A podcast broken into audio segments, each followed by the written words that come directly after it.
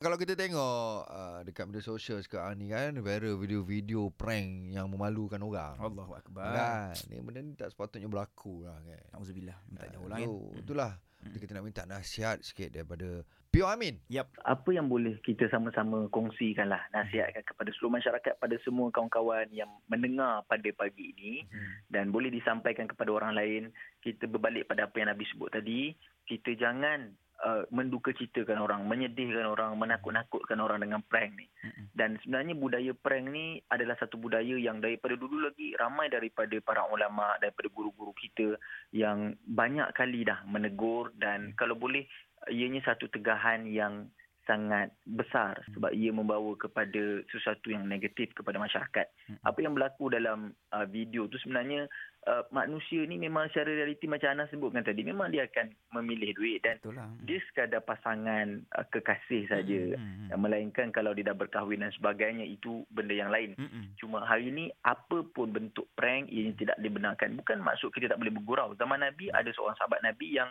namanya uh, Sayyidina Nu'man. Dia seorang yang memang suka bergurau dengan Nabi. Kadang-kadang Nabi pun rasa macam tension juga dengan cara gurauan yang dilakukan oleh Nu'man ni.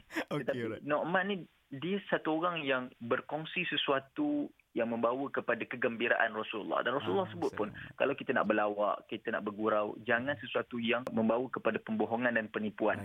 Ini yang kita kena pegang dan saya rasa kalau masyarakat faham dengan Mhm. konsep ini, Mhm. kita tidak akan sesekali melakukan prank-prank yang boleh membawa kepada unsur negatif. Kan, Dan sebab itu kita hari ini masyarakat kena sedar Mm-mm. kita nak prank siapa pun hatta keluarga kita, isteri kita, suami kita, orang-orang kita sayang, mak ayah kita janganlah sampai keterlaluan. Baik. Ha, sekadar benda-benda yang basic, benda-benda yang diketahui itu cukup. Tapi kalau bawa kepada jatuhkan air muka orang, Ya. hilangkan maruah orang, bawa orang kepada ketakutan, ini satu benda yang sangat-sangat ditegah dan tidak dibenarkan dalam agama Islam. Masya Jadi kalau kita nak menjadi seorang muslim yang terbaik, Mhm. kalau kita nak jadi seorang muslim yang terpilih di sisi Allah, Masya Allah. tinggalkanlah benda-benda yang tidak penting Mhm. dan tidak bermanfaat bagi kita semua insyaAllah. Masya Kalau kita semua dapat faham, kita dapat amalkan sama-sama, kita akan jadi orang yang uh, berada dalam jalan yang sebenarnya insyaAllah. InsyaAllah. Saya dengar penjelasan daripada PUM ini sambil Ya. tersenyum. Cik. Pasal jelas dan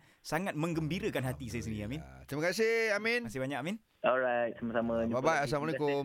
Assalamualaikum warahmatullahi